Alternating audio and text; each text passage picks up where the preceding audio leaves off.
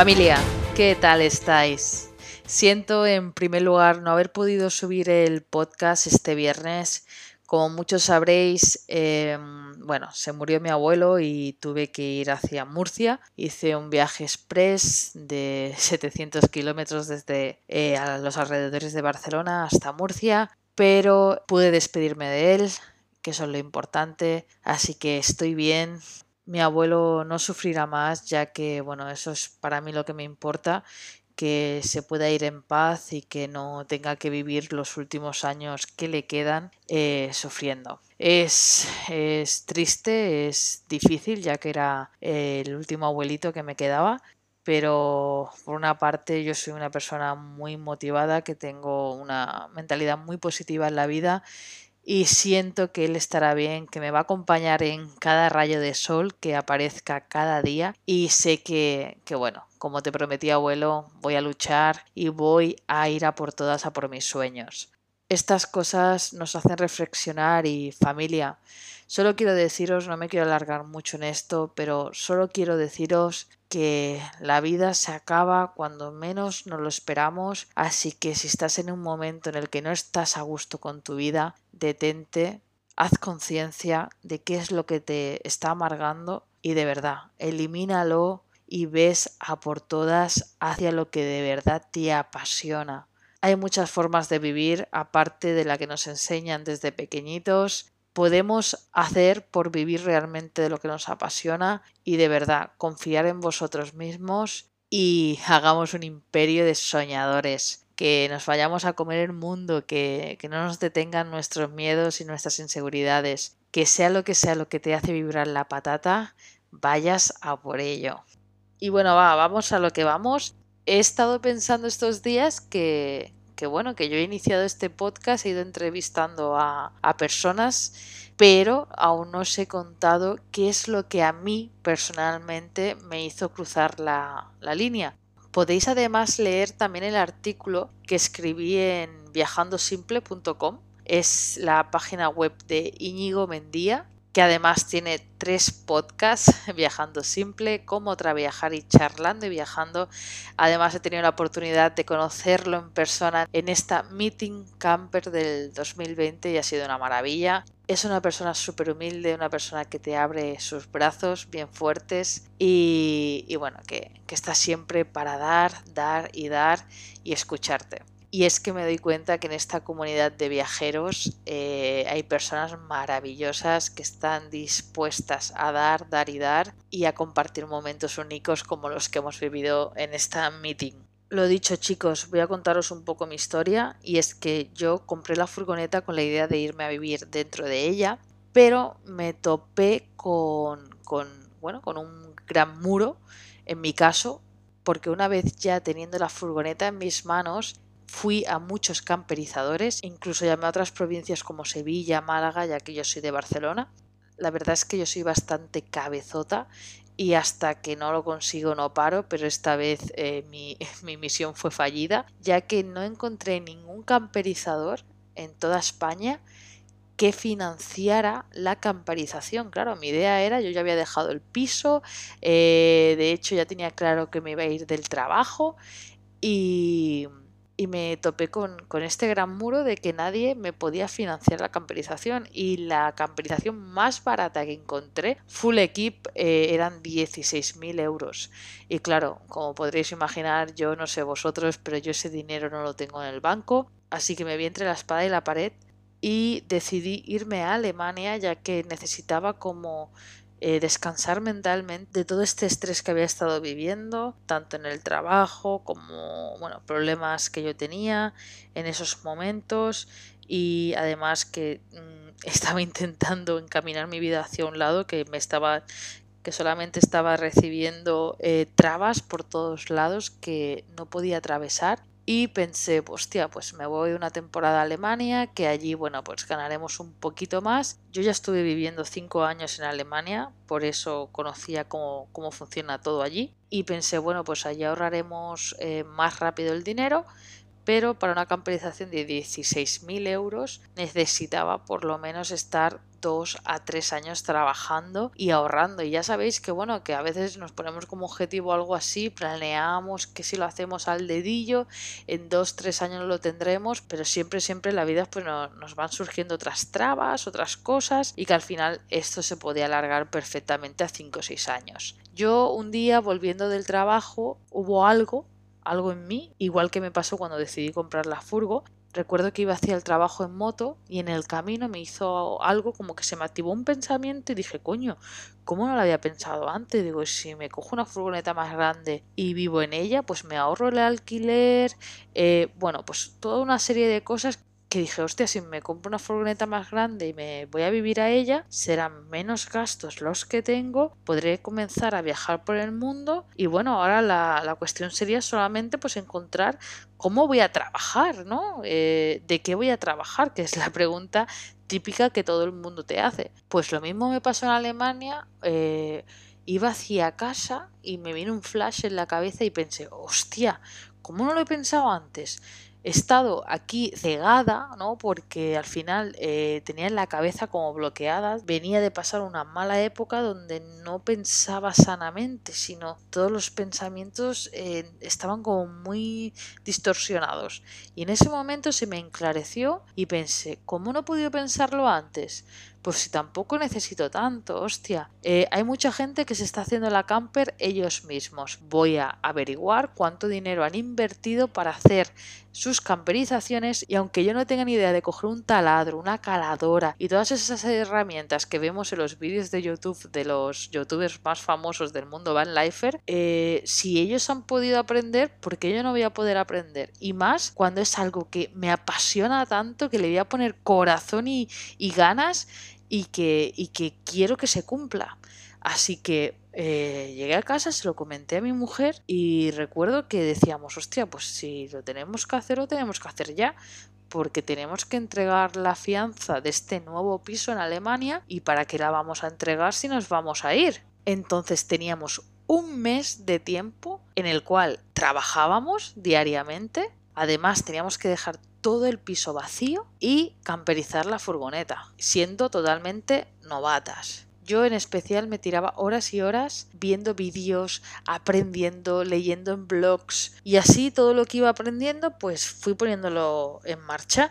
De hecho eh, me hice una lista de lo que realmente necesitaba a raíz del dinero que tenía porque tampoco tenía mucho dinero, tenía lo que había ganado hasta ahora y podía haber tenido ahorrado que era unos mil euros más lo que yo estaba poniendo a la venta, es decir, armarios, estanterías, escritorio, todo lo que podía poner a la venta del piso que tenía actualmente en Alemania, que mientras lo ponía en una aplicación rollo Wallapop, que allí en Alemania se llama eBay Kleinanzeigen, mientras iban saliendo ventas, yo podía ir comprando más material. Y de hecho, pues antes de, tomar esa decisión, recuerdo haberme puesto junto a mi pareja en el comedor, coger una libreta y pensar, vale, si vendemos este armario a 100 euros, por ejemplo, si vendemos esta mesa a 50, por ejemplo, si vendemos la nevera a otros 50, siempre nos van a intentar regatear, así que poniéndonos a las buenas y a las malas de lo que realmente querríamos sacar y de lo que sacaremos,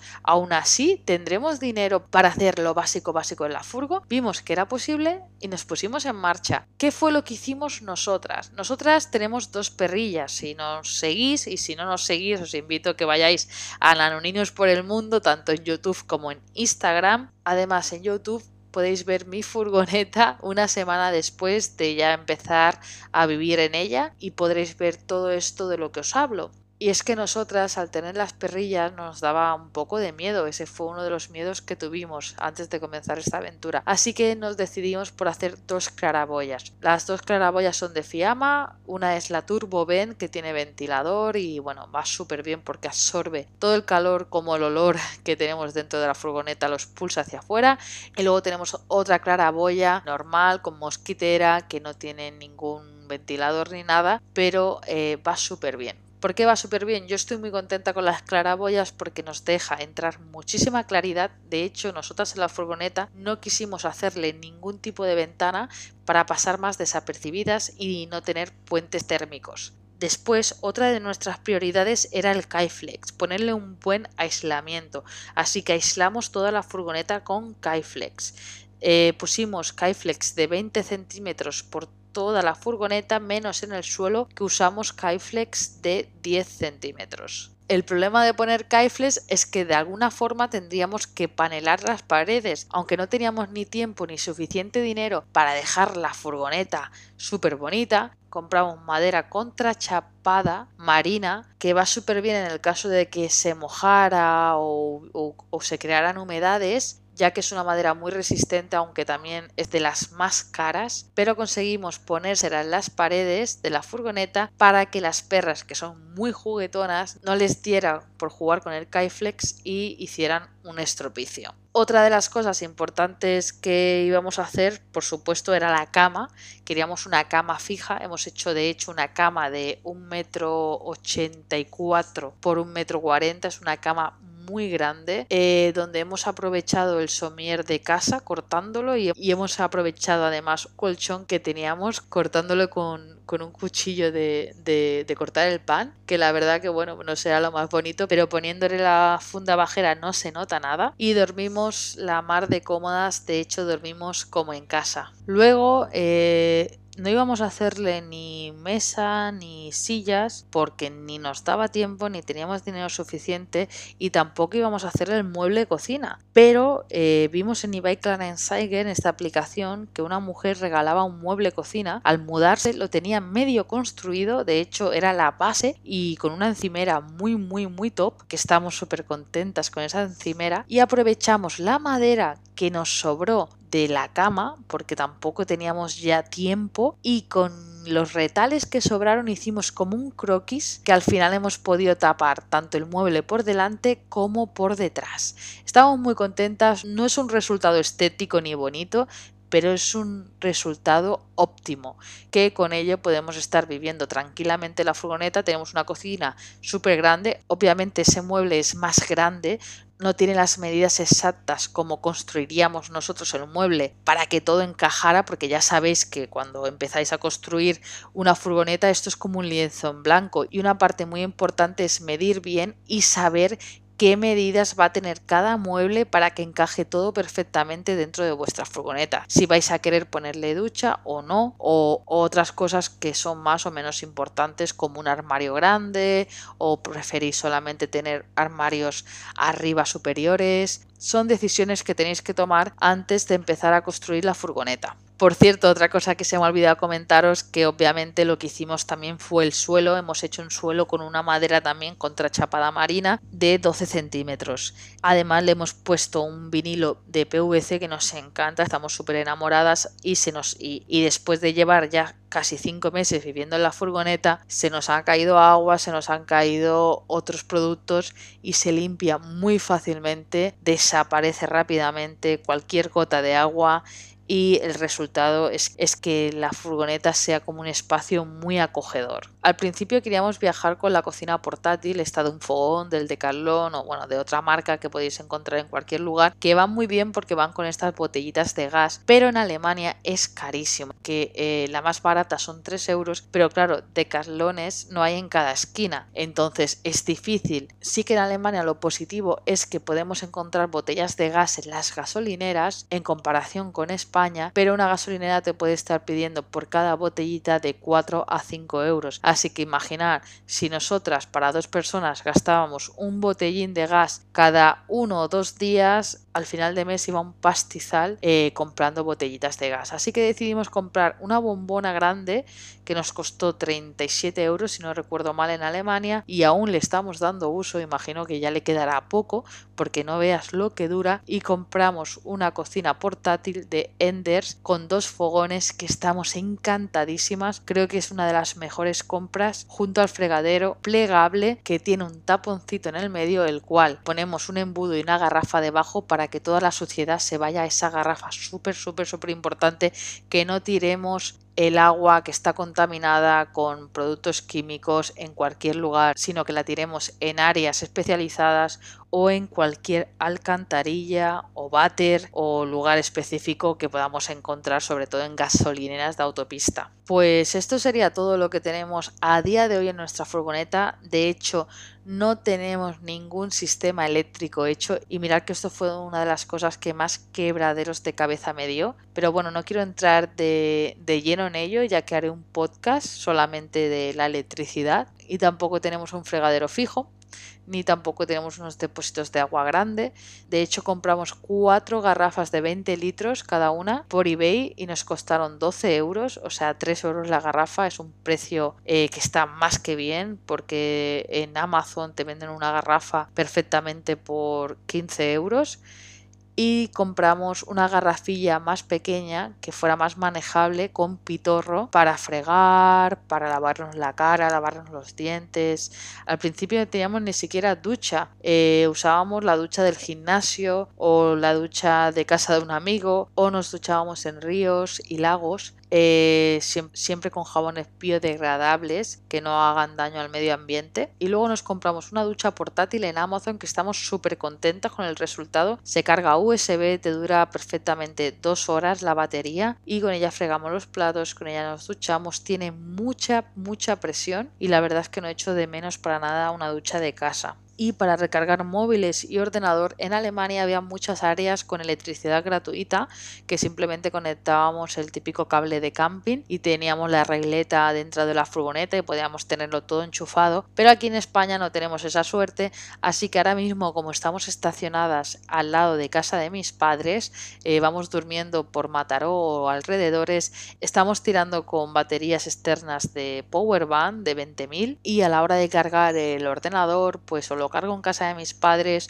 o lo carga él en el trabajo o lo cargo en una cafetería mientras me voy y me tomo un café y una de las mejores cosas que hice fue comprarme un Mac que es del 2014 pero le dura la batería alrededor de 8 horas así que no tengo que estar pendiente cada 2x3 de recargarle la batería. Luego usamos una luz del Decathlon que la dejaré también en destacados de Instagram ya que Salud del Decathlon, si no recuerdo mal, cuesta unos 25 euros, te dura una semana o más. Yo la recargo dos o tres veces al mes, no más. Y es que bueno, ahora es verano y sí que es verdad que la estamos utilizando bien poco. Ya os lo diré más en invierno. Pero perfectamente pues eso, nos puede durar de una a dos semanas esa luz va genial, alumbra mogollón, simplemente con llegar a la furgoneta y encender esa luz ya tenemos una luz espectacular y además tiene una posición donde se hace una luz roja muy acogedora, muy minimalista. Todas estas cosas lo bueno que tienen es que se cargan con USB, así que lo puedes cargar desde el mechero del coche siempre que vas conduciendo, aprovechamos cuando nos movemos siempre para recargar baterías o recargar las luces. El único instrumento que tengo a día de hoy que tengo que cargar en un enchufe de 220 es el ordenador, pero como os he dicho me dura bastante la batería, así que no es un problema. Pero además he descubierto que hay cargadores a 12 voltios, así que seguramente será mi próxima compra. Y como esto tenéis desde secadores, tenéis además eh, batidoras a 12 voltios. Hoy en día hay muchos aparatos a 12 voltios que podéis utilizar en vuestra camper. Pues esto es lo que tengo yo en mi furgoneta. Ya voy para 5 meses que vivo en ella y a pesar de que al principio tenía muchos miedos por si iba a vivir cómoda, debo de deciros que obviamente le acabaré haciendo la electricidad en un par de meses, pero porque en 2021 saldremos a viajar y quiero tener eso finalizado, pero no es sumamente necesario. De, hecho, venden generadores como el Suaoki o tenéis otras marcas en Amazon que lo podéis recargar y os duran hasta 7 días. Ah, por cierto, una cosa que se me olvidada es que yo llevo una nevera de hielos. El hielo aquí en España en casi todos los lugares cuesta alrededor de 69 céntimos, así que una bolsa de hielo me dura dos días. Ahora en verano pues eh, lo veo muy importante. En invierno tampoco va a ser sumamente importante, sobre todo porque estamos reduciendo mucho el consumo de carne, pero seguramente nos dure o podamos alargar esa bolsa de hielo un poquito más. Al final nosotros estamos muy contentas con el resultado ya que nos enfría todo muchísimo, incluso muchísimo más que la última nevera Samsung que yo tenía en el piso y cuando tengamos el sistema eléctrico seguramente le pongamos una nevera de compresor, pero hasta ahora nos estamos apañando muy pero que muy bien. Con esto que quiero deciros chicos, pues que al final las excusas no las ponemos nosotros. Podemos vivir con mucho, mucho, mucho menos. De hecho hay gente que vive con muchísimo menos y nosotros podemos sentirnos unos privilegiados porque podemos ir cambiando de jardín cuando queramos, podemos ir conduciendo a donde nos dé la gana con esa libertad. Si tardamos para fregar los platos media hora cuando en casa lo haríamos con todas las comodidades del mundo en 10 minutos, da igual, tenemos más tiempo para disfrutar de la vida y es que todas esas incomodidades que ahora seguramente estaréis pensando, hostia, qué incómodo tiene que ser no fregar en un fregadero. Os aseguro, os aseguro, a no ser que seáis súper tiquismiquis, que os sabrá a gloria poder estar fregando con unas vistas impresionantes delante vuestra. Y aunque no todos los tengáis las mejores vistas del mundo, es igual porque estáis viviendo en vuestra furgoneta y tenéis esa sensación de libertad que eso pasa a ser como algo que bueno, que no será lo mejor del mundo, hace que todo aquello pase a un segundo plano. Y para concluir, yo quiero deciros chicos que no tenéis por qué empezar con todo, sino siempre cuando queráis algo, pensar, que ese es un ejercicio que yo hago muchísimo ahora. Hostia, me gustaría tener un fregadero como la, esa furgo de Instagram tan bonita que he visto esta mañana, pero no tengo dinero. Así que voy a buscar maneras de cómo poder fregar los platos dentro de la van y vais bajando escalones hasta que lleguéis a la manera más primaria de hacerlo. Y ya cuando tengáis más dinero porque al final si os mudáis a la van os ahorráis el alquiler y poco a poco a mejor en seis meses todo ese dinero que habéis ahorrado de alquiler lo podéis invertir en ir mejorando vuestra van si es lo que queréis. Pero yo a día de hoy, cuando esa era mi intención también, ¿no? De ir mejorándola poco a poco, sé que le voy a hacer lo imprescindible, que para mí en estos momentos, para cuando empiece el viaje, será la electricidad y seguramente también le haga por comodidad el fregadero, ya que no cuesta tanto, pero por todo lo demás ha pasado para mí ya no a un segundo plano, sino a un quinto plano, porque no pienso dejarla más bonita de momento, me voy a centrar solamente en ahorrar para viajar y ya cuando pare, si es que paro algún día, ya mejoraré la estética, si es lo que quiero, porque hoy en día, aunque no tenga ni el techo puesto de madera como yo quería, ni los muebles pintados en el,